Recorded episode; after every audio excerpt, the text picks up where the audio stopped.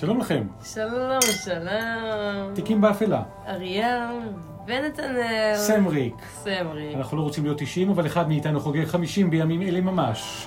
מי זה יכול להיות, אנחנו אבא? משאירים את זה פתוח, אנחנו לא ניתן שום פרט מזהה. ונחושים. אבא? כן, אבל uh, השבוע, תיקים באפלה, ואנחנו תכף נספר על הפורמט, קרה אירוע מאוד מאוד יוצא דופן, עד כדי כך יוצא מה דופן, קרה? שאני חושב ששווה אפילו להקדים את זה לחוקי הפורמט, שהם במשפט אחד. אריאלה תספר. מה, רוצה לכוון אותי? כן, משהו שקרה לאחד מאיתנו, והוא קשור ברוצחים סדרתיים. Hmm, רוצה לכוון אותי עוד קצת? לנתב אותי?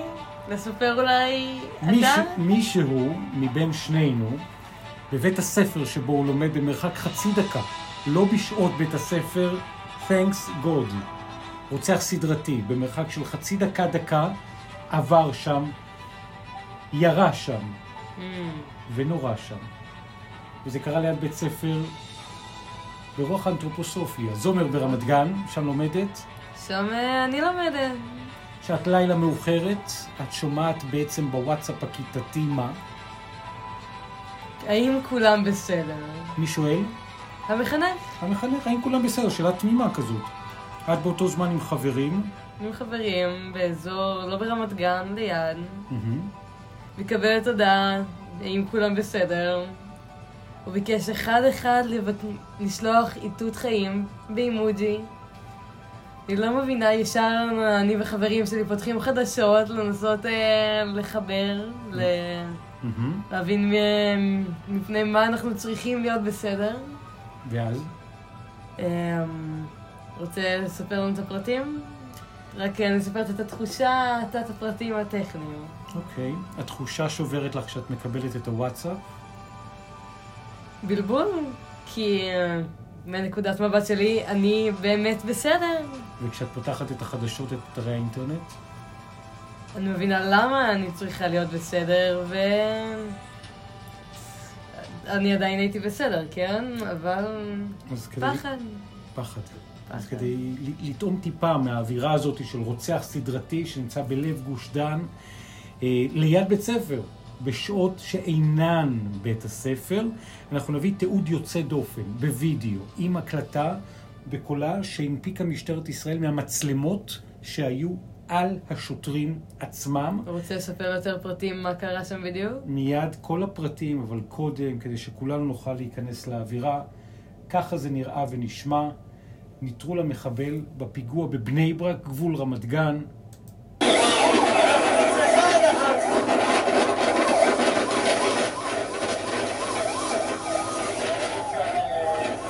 רואים שני... טיפה מבהיר, כן. אבל ככה זה. משפט לגבי חוקי הפורמט.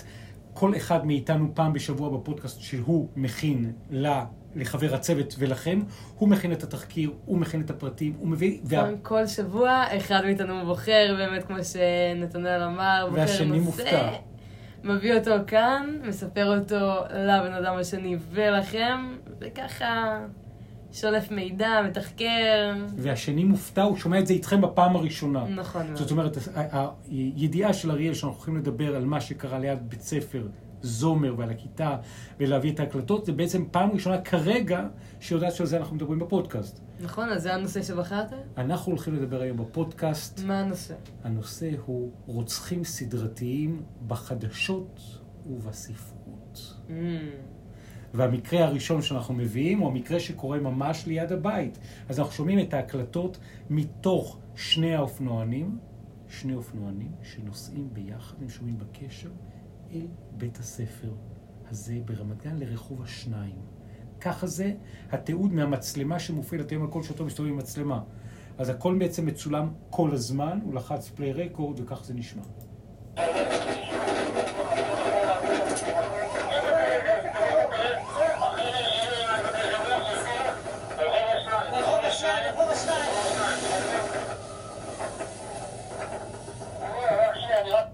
רחוב השניים הוא רחוב הצמוד לבית הספר נכון ברמת. גן, מרחק חצי דקה הליכה. למי שתוהה, נעלה אחרי זה את הסרטון לקבוצות הפייסבוק שלנו, תיקים באפלה. וגם נעלה את הלינקים ו- וכולי. אפשר נכון. לצפות בנו גם כמובן אפשר בספוטיפיי. להזמין לנו בספוטיפיי, באפל פודקאסט, ב-RSS וברוב הפלטפורמות שאתם מאזינים להן.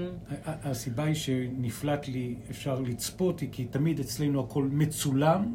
אנחנו פשוט במועד המתאים נעלה את אפשרות הצילום. נכון. עוד לא. אבל הכל כמובן גם מוקלט, אתם שומעים את האודיו. אז שוב, אתם יכולים למצוא את הלינקים ברשתות החברתיות, באינסטגרם ובקבוצת פייסבוק שלנו. ואז אנחנו נכנסים ביחד אל רחוב השניים בשידור, כמעט כמו בשידור חי, כך זה נשמע. השניים, השניים, גוגו!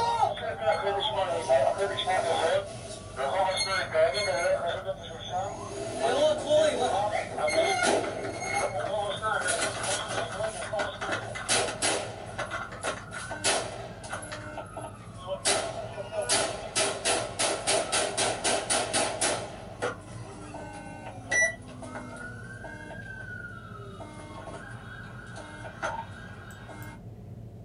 Hmm. רק האודיו מאוד מטלטל. את אה, שומעת את הדברים, ומה את מרגישה? מדמיינת איך זה לגור ברחוב השניים, הבומים, צעקות. פתאום קרב יריות, השוטר מגיע, השוטר השני, והבחור שעצמו, המחבל, נורה, הוא מצליח לפגוע ולהרוג במהלך מסע הירי הזה תוך כמה דקות, שמונה דקות, הוא מצליח בתוך מסע הירי הזה להרוג חמישה אנשים, רוצח סדרתי. משלוש זה סדרתי, כן. חמישה זה בהחלט מעל שלוש. אז בתוך המקום... בערב, בעוד בערב אחד ספרינט, כאילו. ממש בספרינט ובמסע שהוא, אה, אפשר היה להגיד מסע של טירוף, אבל לא בטוח שזה מסע של טירוף, כי הפרטים מסע שאנחנו... הרג, יש מונח גם כזה. בדיוק. כי המסע הזה הוא ככל הנראה רציונלי. אנחנו יודעים שהוא נסע איתו המחבל בזמן הירי, קוראים לו דיה חמרשה. בחור בן 26. דיה צעיר? חמ- כן, בחור בן 26. הוא בעצמו סיים בית ספר לפני שמונה שנים. השלים... לפי מיטב הידיעה הוא גם השלים את, אה, את הלימודים והוא גם ישב תקופת מאסר בכלא. הוא נסע איתו ומצאו בתוך הכלים שלו רגע אחרי הירי הזה שלושה פריטים. סכין, כסף מזומן, 500 שקלים, ורב-קו. במובן שהוא התכוון לברוח? במובן הזה שהייתה לו את האופציה לברוח. זאת אומרת, לא ברור אם הוא, הוא תכנן בהקשר הזה שיהיה אירוע התאבדות, אבל הוא הגיע בהקשר הזה מהכפר בשומרון ועד לב גוש דן, עם, גם עם נשק שלו, שהיו בו הרבה תקלות, הוא היה נשק שהמכלול שלו הוחלף, ולכן היו בו הרבה מאוד תקלות, כי הוא תכנן והוא ירה המון כדורים. הוא הרג המון אנשים, חמישה, אבל הוא יכול היה להרוג הרבה יותר. פשוט הוא ירה על אנשים והיה לו מעצור, הכדורים לא יצאו. זאת אומרת, זה, במובן הזה, הרובה נתקע. פשוט הרובה נתקע, רובה של M16 עם מכלול ש, ששינו אותו, וכך נשמעו הנקודות בסוף סוף ההקלטה האותנטית של נטרול המחבל ליד בית הספר ברמת גן. נורא. שקט, שקט, הוא מת, הוא מת!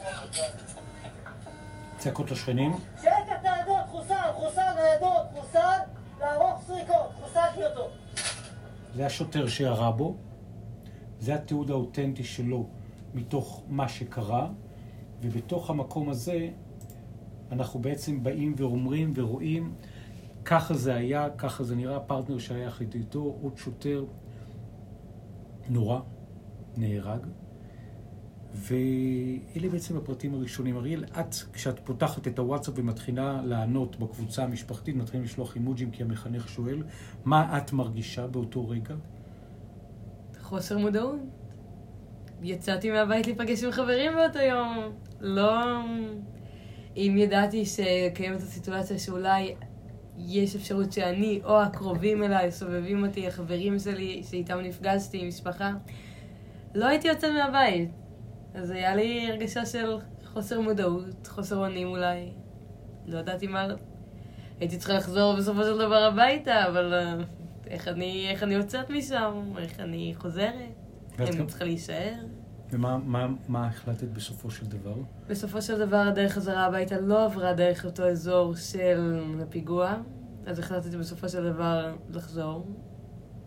אז אני בסדר, תראו איפה אנחנו עכשיו. וכל הקבוצה המשפחתית, כולם מצליחים, מתחילים לשלוח אימוג'ים. נכון. היינו מאוד רגועים. אחד אחרי השני. כן. ואז מסתבר שלפחות אחד מילדי הכיתה גר ליד בית הספר, וגר ליד הרחוב שבו זה קרה. נכון. אחד מאותם חברים שישבו איתי, פתאום אני רואה אותו עם מבט מאוד קפוא. אחד ההורים שלו התקשר אליו, שואלים הוא בסדר, סיפר לו שקרה בקרבת הבית שלהם. מה הוא אמר לו? מה קרה? מה את שומעת? הוא היה מבוהל, אבל הוא לא נראה לי ידע איך להגיב. לא רוצה יותר מדי לדבר בשמו, אבל נראה לי כל אחד היה טיפה בהלם, שאולי אני או המשפחה שלי יכלו להיות במצב של סכנת, מסכנת חיים. בהחלט. וגם אנחנו תקשרנו. גם אני, נכון. כשבאופן טבעי, ברגע שקיבלתי את ההודעה, ישר התקשרתי, ישר וידאנו ש... ישר בקבוצה, ישר טלפון, ישר אחד עם השני. שאת אה, בקו הבריאות, שאף אחד לא יצא ובילה ליד בית הספר באותו מקרה.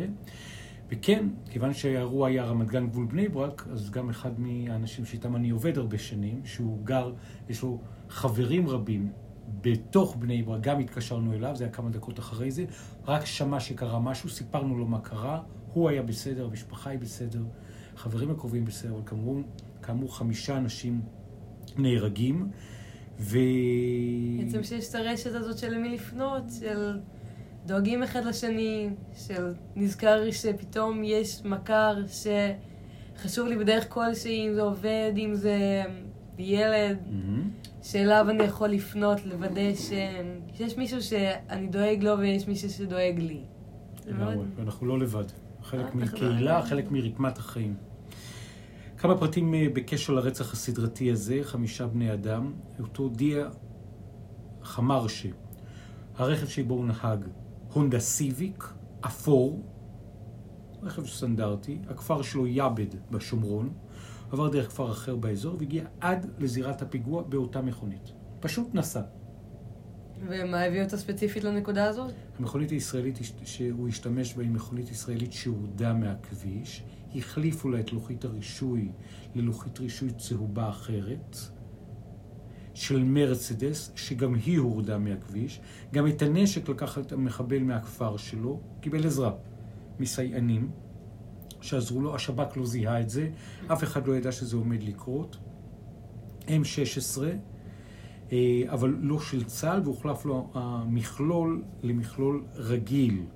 וההחלפה של המכלול היא באמת נקודת ההצלה ששמרה על אנשים אה, רבים. היה חובש מד"א שניצב מול המחבל, אבל הנשק היו מעצורים שמנעו אסון יותר גדול, כי ירה לעוד אנשים שהם בסופו של דבר לא נפגעו. בעבר הוא הורשע בתכנון פיגוע תופת לפני בערך עשר שנים, שהיה בן 16. תכנון ולא ביצוע? לא, לא ביצוע, הוא ישב בכלא, ובסופו של דבר, בין ההרוגים אגב, מעגלי החיים, שני תושבים מאוקראינה. Hmm. קייב, אוקראינה, פוטין, זלנסקי, הם פה, בלי קשר. אבל הם מאוקראינה. זהו. איך את זה קוראים לו? המתוכנן ויקטור- הספציפי? ויקטור, הוא, הוא פשוט, הם היו עוברי אורח, הם ישבו שם ליד, הוא ירה בהם, ויקטור ודימיטרי, שניהם אזרחים, אני שם פה ככה שאפשר יהיה לראות, אנחנו גם נעלה כאמור בתוך העמודים את, ה, את הפרטים. מה שמעניין בתוך התהליך הזה הוא שהם היו פה בלתי חוקיים, הם שהו לא כחוק, הם נכנסו כתיירים, ביקשו לקבל מקלט, נדחו, אבל נשארו בכל זאת. ונורו עם ויזת התייר, אחד היה נשוי, אחד התגורר עם החברה, והם מצאו את המוות שלהם פה, כשהם בעצם לא הסתדרו באוקראינה, ששם אה, יש שם אה, אירוע מלחמה מאוד מאוד מאוד גדול וקשה. זה סיפור ראשון מבין שורת הסיפורים שאנחנו הולכים להביא אה, כאן בתיקים באפלה, סיפור מאוד מאוד חזק, גם מאוד אה, אקטואלי מהזמן האחרון. ולא, גם אקטואלי מהזמן האחרון, וגם כמו שאת אמרת, שהוא גם רגע מטלטל באופן אישי. נכון? כי זה ממש... אה, כול, כולנו באיזשהו מובן נקלענו לסיטואציה הזאת. לגמרי. עכשיו, מתפרסמת, ואנחנו נוכל להשתמש בה ב- בפודקאסטים הקרובים, ברשת, ואנחנו גם אותה נשים שמה, אה, עבודת סמינריון על פסיכופטים, על רוצחים סדרתיים, אנשים שעושים Mm. רצח המוני, רצח סדרתי, פסיכופטים עם נטיות רצחניות, עבודה אקדמית שעלתה לתוך הרשת, ואנחנו נגלה מתוכה מעת לעת גם פרטים שהם רלוונטיים. אנחנו מדברים אה, בנושא שלנו הפעם על מעשי רצח סדרתיים, רוצחים סדרתיים בחדשות ובספרות. אז כדי לחבר את הקצוות, אז הטבח שאנחנו מתחברים אליו כרגע הוא טבח שקרה ב Strip. Strip זו הרצועה הכי הכי יוקרתית של לס וגאס. Mm. 1 באוקטובר 2017, גם כן פרץ גם לחדשות. אקטואלי מאוד. אדם חמוש בנשק אוטומטי פתח באש מהקומה ה-32 של מלון מפרץ מנדלי לעבר קהל של, שימו לב, 22 אלף איש. הם הגיעו שם לפסטיבל מוזיקת קאנטרי ב Strip, בנבדה, באזור המדברי, בארצות הברית, בבירת ההימורים.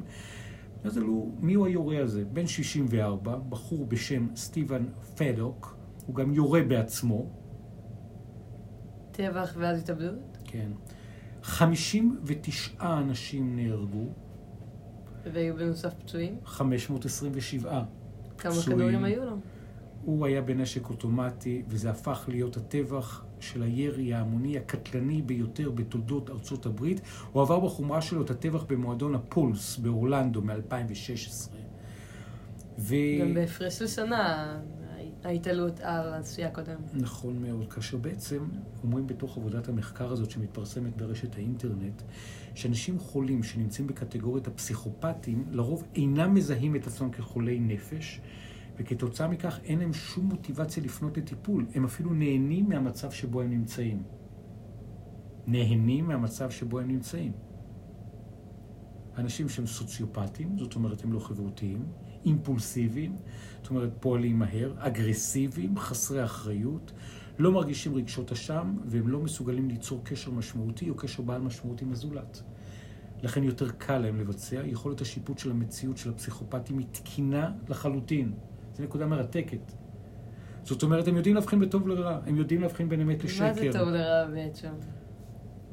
הטוב שלהם יכול להיתפס אחרת. נכון, אבל הם מסוגלים לשקר לעצמם בצורה מוצלחת ביותר, עד לרמה כזאת שהם מצליחים להאמין באמת לשקרים של עצמם. זאת אומרת, אם מחברים אותם לחומלת אמת, יכול להיות שהם יעברו ב-lie דטקטור, בגלאי האמת, כמי שמדברים אמת, כי מבחינתם זוהי האמת. בנוסף לכך, הפסיכופת לא מסוגל לעמוד בהבטחות לא לבצע עבירות, כיוון שזה נוגד את מהות המחלה שלו. שהיא חוסר אמפתיה, חוסר גבולות, חוסר יכולת להסיק מסקנות, חוסר התמדה, ולכן החולים הפסיכופטיים אינם מסוגלים להחזיק מעמד בעבודה ובתפקידים שדורשים לקחת אחריות.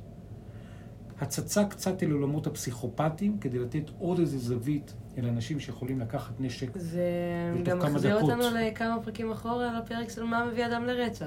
זה נראה לי מאוד מגבה את הדברים שנאמרו שם. בהחלט מאוד. ו, ואם אנחנו הולכים אל השורשים, פסיכופת מזדהה עם רצח האב ולא עם דמות האב, ואז בסופו של דבר יש הרבה מאוד פסיכופטים שהם בעצם לא מצאו פתרון תקין לתסביך אדיפוס, התסביך הילדות של התאהבות באם ותחיית האב, והוא מלא טינה ומרד כלפי האב. וזה סוג של לפעמים ביטוי של הזנחה כללית שמונעת מילד לקלוט נורמות חברתיות. פסיכופת שסובל מחסך בגירויים, הוא נמצא בחיפוש מתמיד אחר ריגושים, לעומת סכיזופרן, שהוא מופגז בהרבה גירויים, הוא כל הזמן מנסה להשתחרר. הפסיכופת מנסה להביא גירויים לחיים שלו. בקיצור, מחקר מרתק ומקיף על רוצחים סדרתיים פסיכופטיים שביצעו ארבעה מעשי רצח או יותר במקומות שונים, בזמנים שונים, ובכל מקרה יש איזה מכנה משותף בשיטת הרצח. לקורבנות יכולים להיות מאפיינים דומים, אך אין ביניהם כל קשר, קצת כמו שני המקרים שתיארנו בתחילת הדברים הללו. אה, דיברנו על רוצחים סדרתיים, נכון. דיברנו על המניעים, דיברנו גם על התחושות האישיות שלנו בשבוע מאוד מאוד לא פשוט ולא מטלטל, ומטלטל שיש פה. ומתוך המקום הזה, אנחנו הולכים להביא עכשיו, לקחת איזושהי אה, אה, נשימה ולדבר בנושאים שנמצאים בחדשות על רוצח, גם כן בארצות הברית, גם כן סדרתי, והשם, המותג שנבנה סביבו, הוא רוצח האמזון.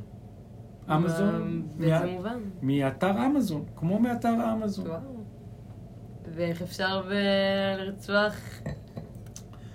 להפוך לרוצח אמזון? מה, מה בפעילות שלו? מה בפעילות? נכון. אז אני אתן לכם רמז מטרים. אמזון. אמזון, בתוך אמזון יש מה שנקרא Verified Review, ביקורת מאומתת. מסתבר שהאיש הזה נהג באמזון, אתם יודעים מה? לא נגיד בדיוק, לא ניתן ספוילר. אבל זה חלק מהסיפור. זה לגמרי חלק מהסיפור, לכן נתנו איזה מין טעימה. דרום קרוליינה, ארצות הברית, לבחור קוראים טוד קולהאפ. טוד קולהאפ, מומחים מה-FBI גורסים שמעולם לא היה לו באמת סיכוי לצאת נורמלי, כי הוא גדל במשפחה מתעללת, משפחה אלימה, וכיום הוא מרצה שבעה מאסרי עולם על מעשים מחרידים שכוללים רצח, חטיפה ופגיעות מיניות. זה קרה ב-2016, לא? מזמן. רוב המקרים שאתה... כל המקרים שאתה מביא באמת מהשש שנים האחרונות. חדשות וספרות, גם חדשות כי היה לאחרונה בחדשות, וגם אקטואלי. ספרות ואקטואליה, כי אמזון, חוץ מזה שמוכרים שמה את כל העולם ואת אשתו, גם התחילו בתור חנות ספרים. ג'ף בזוס המייסד התחיל בתור חנות ספרים. גם באמת, כמו שאמרת, כל העולם ואשתו נמכר על ידי אמזון. אמזון. אז uh, מסתבר ב-2016 שחיפשו אחרי שני נעדרים. קיילה בראון, בת 30, ובן הזוג שלה, צ'ארלס דיוויד קרבר, בן 32. הם יצאו לסרוק את האזור שבו נרשם האיכון האחרון של הטלפונים הניידים שלהם, הם הכוונה השוטרים. ובחיפושים בשטח, אחד הסגנים שומע דפיקות עמומות, שנמצאו בתוך מכולה ענקית. הם פרצו את הדלתות ונדהמו למצוא בתוכה את בראון, כבולה בשרשראות לאחת מדפנות הפלדה. עד מהרה האמת המזוויעה על מה שקרה שמה תתברר לחוקרים. זוהי תמונה שאנחנו יכולים לראות את בראון. מדובר פה, איזה מראה מטלטל זה בתור השוטרים לפתוח. הנה את יכולה לראות, זאת בראון, זה טוד. טוב, נראה איש חביב כזה, לא יודעת, משחק פוטבול בקולג', לא יודעת. הבחור עם החולצה הכתומה טוד, הבחורה שקשורה בשלשלות והצליחה לדפוק שמה. זאת העלמה בראון. אה, זה הסיפור.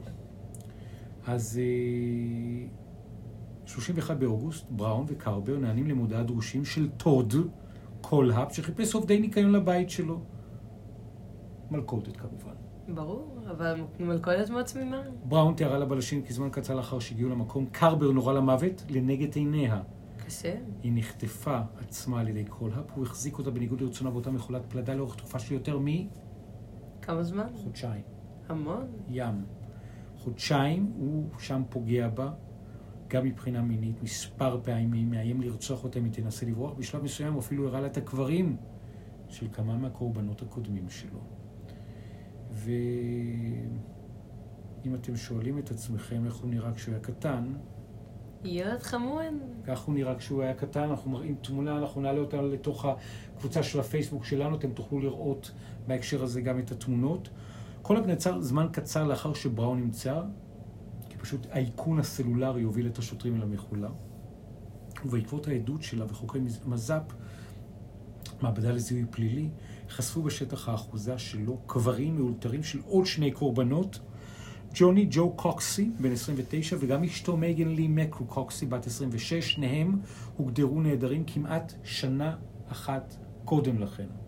שנה. ולא קישרו אליו אף אחד אף מהקורבנות. אחד, לא הצליחו למצוא. הפרשה זעזעה את כל ארצות הברית. אבל, כרגיל בסיפורים שנמצאים במקום הזה בחדשות, לא עבר הרבה זמן לפני שהתברר שזה רק קצה קרחון, ומי שהתברר להיות אחד הרוצחים הסדרתיים הגרועים ביותר שפעלו בדרום קרוליינה בשנים האחרונות.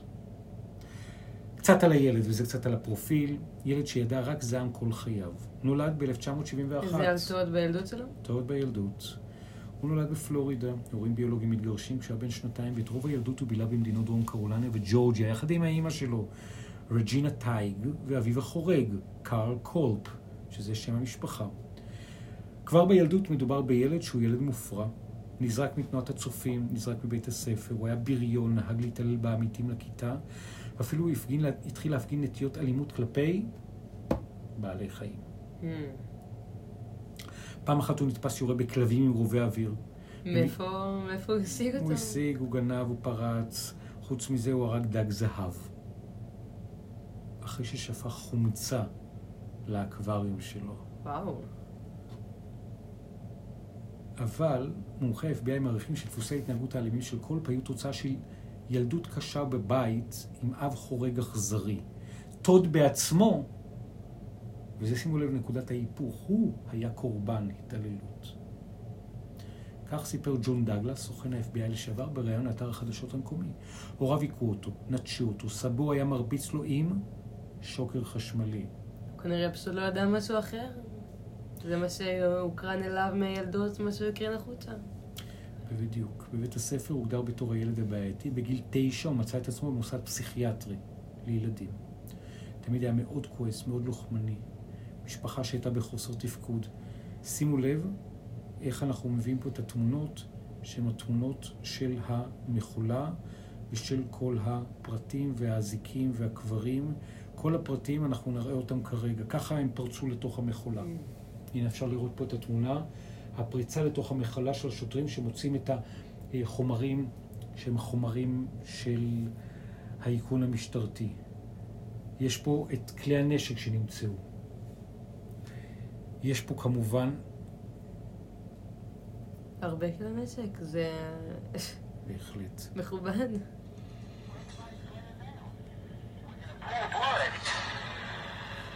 מה אז יש אנחנו פה- רואים? רואים פה חומרים We're trying to make sure שהשדרה הזאת we don't have מספרת. serial killer on our hands. Very possibly could be what we have. I called and I called and I called. Others were totally creeped out by him. Did he ever tell you how many people he's killed? He's a psychopath. Gunshot wounds to the torso. He's really a monster. Definitely do think there are more bodies out there. סיפור שחזור הגופות. Saturday at 8 on HLN.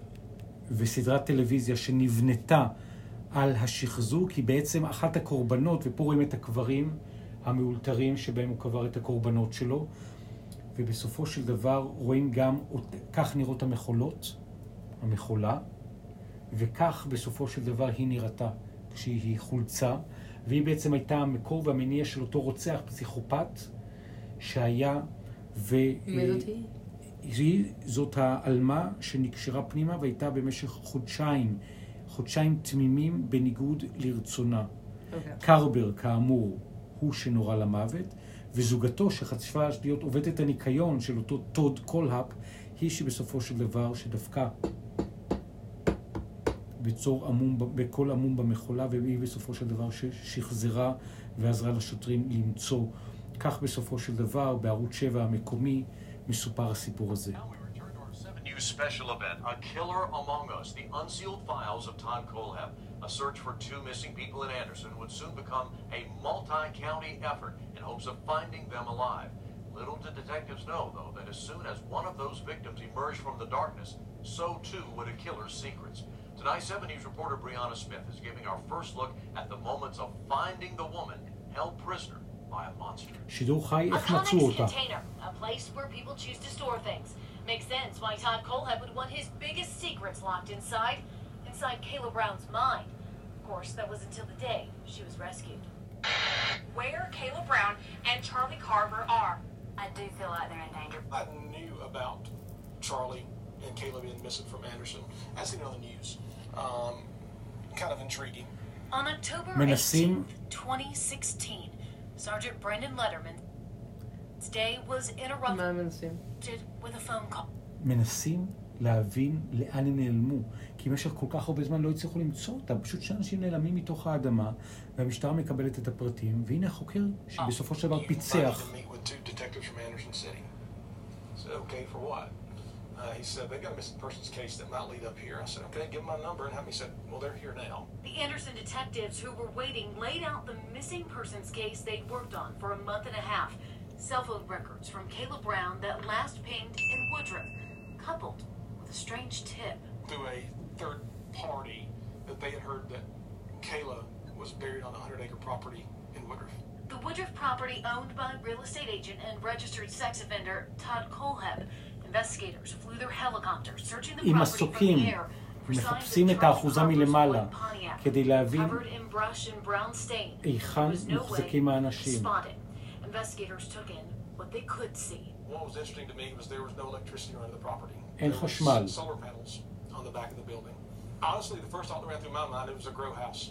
Sergeant Letterman moved quickly to pull Todd Coleheb's cell phone records. Two weeks later, those records arrived, and they showed enough to move the investigation to the next level. So at that point, we determined there was enough to go ahead and uh, present a search warrant to a judge for probable cause. to שוב הסרטון הזה. גם יעלה בקבוצת הפייסבוק שלנו, תיקים באפלה, על שם הפודקאסט, למי שרוצה גם בנוסף לשם בפודקאסט עצמו, לצפות בסרטון. ובתוך הסרטון אנחנו בעצם רואים איך המשטרה באמצעות איכונים סלולריים מצליחה לחבר את, ה- את הנתיב הסלולרי של שני הנעדרים ואת הטלפון הסלולרי של הרוצח הסדרתי, לחבר אותם לאותו מקום ולהגיע למכולות הללו ששם היה הפיצוח. הנה, בשידור, הנה ככה הם פותחים את המכולה.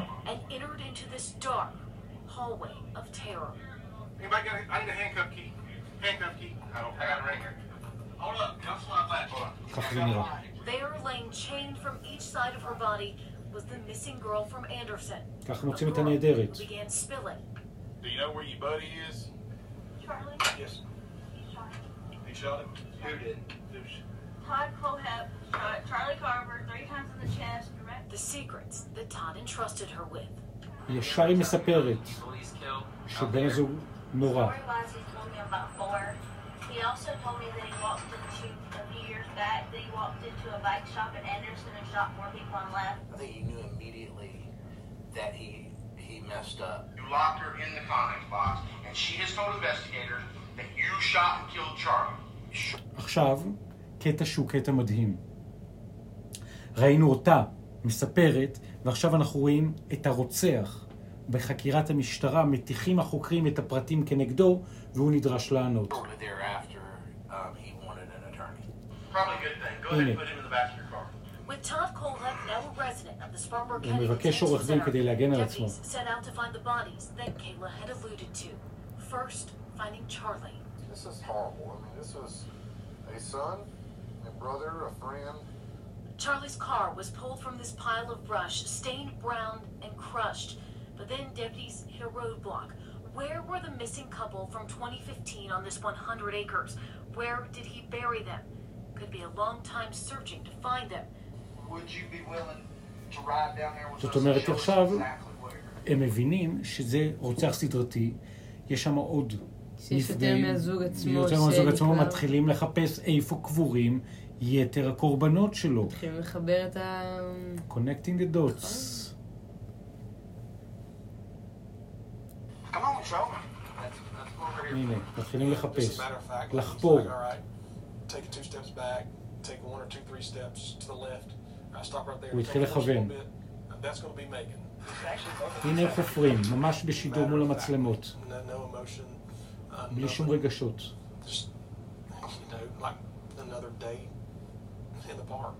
Three bodies unearthed by the words of the same man that buried them. But would the secrets stop there? Todd had so much more to share. הנה, כל כך הרבה סודות. It was Saturday, November 5th, mere hours before the 13th anniversary of the county's biggest cold case. Investigators started talking to Todd Colehep at the Spartanburg County Detention Center. Did you do supervise? I know what happened. I stepped out and called Lieutenant Gary. Go back to him and ask him to give you something that only we would know or that the killer would know. Deputies got the answer they were looking for. You know what the guy was? I don't. What is it? Bird 92 FS. Beretta 92FS? Make of the gun that was speculated to have been used. Details that had never been released. Brass Remington? וככה החקירה מגלה עוד ועוד פרטים שמעולם לא התגלו קודם. שאלות של אחריה? אמ, כמה גופות בסך הכל?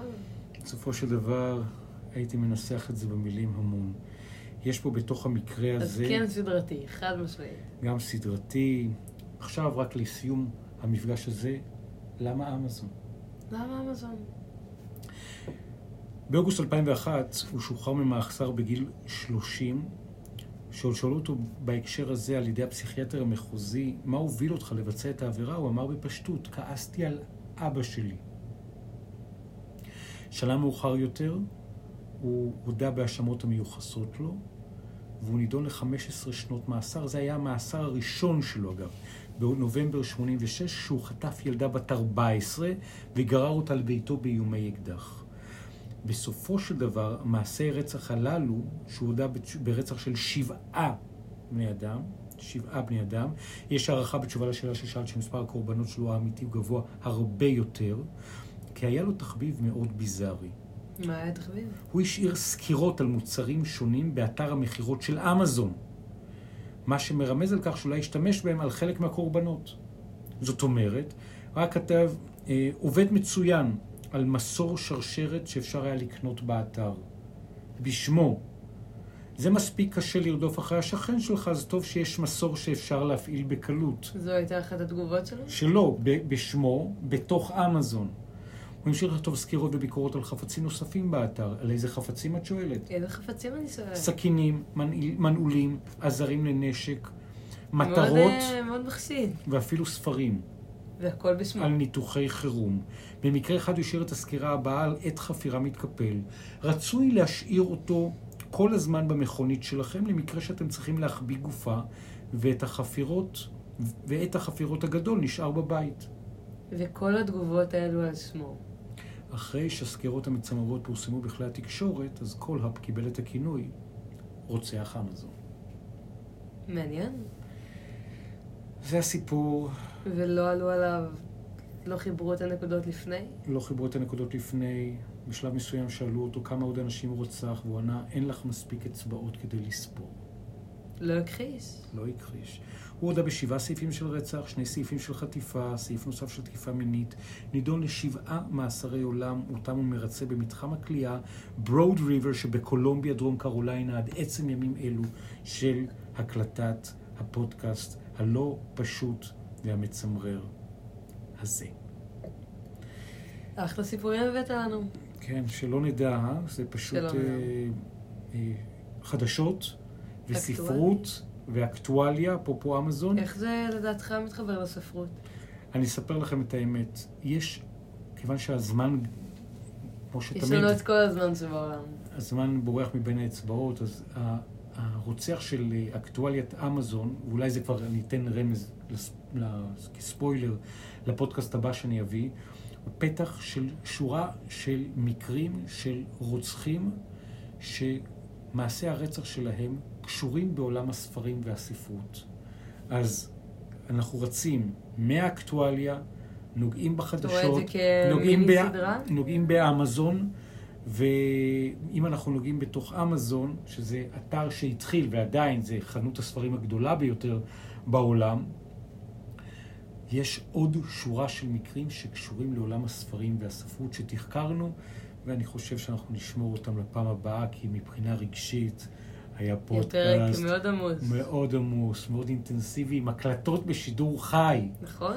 של מעשי רצח, ושל וידויים, ושל ניצולים. שכולם, כמו שאמרנו כבר, הזכרנו המון פעמים, כולם יעמלו לעמוד הפייסבוק שלנו.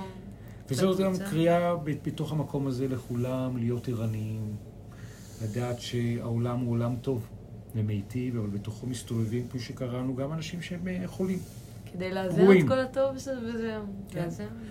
איך נדע שיש טוב אם לא נדע שקיים גם רע? נכון. ואז אותם חולים ופגועים ונפגעים וחסרי תקווה ואנשים שנפגעו והתעללו. לדעתי בכללי זה, זה יפתח שיחה מאוד פילוסופית, אבל טוב ורע זה מאוד יחסי. נכון. יש אנשים שעושים משהו שלדעתנו ייחשב כרע, אבל מבחינתם ייראה כטוב. הנה, מבחינתו הוא בא חשבון עם אבא שלו באמצעות מעשי נכון. הרצח. או אותו מחבל, שבוודאי יצוצו עוד ועוד פרטים. עצם זה שהוא תכנן לעשות מעשי רצח ביהודים, מבחינתו זה משהו שנתן תקווה לבני עמו לשחרר את הבית הכבוש שלהם. לא מצדיק את הטירוף בשום צורה ואופן. תמיד בכללי לראות את שני הצדדים, מה הביא את הבן אדם למה שהוא עשה. ולהבין את הפרופיל הפסיכולוגי שלהם. נכון מאוד. נתנאל, אריאל, שלום. סמריק, איך היה לך היום? אינטנסיבי. כן? אינטנסיבי, זה גם אה, שבוע שמעשי הרצח היו לא רחוק מהבית. אגב, אנחנו מקליטים. בימים האחרונים. כן. מקליטים בתל אביב רמת החייל, בני ברק זה קו אווירי של אה, דקה שתיים, רמת גן זה חמש שבע, הכל קרוב. הכל קרוב. בכללי בחיים, הכל קרוב. תודה רבה לכם, אתם מוזמנים להפיץ, לשתף, וגם, אה, להקשיב לעצמכם.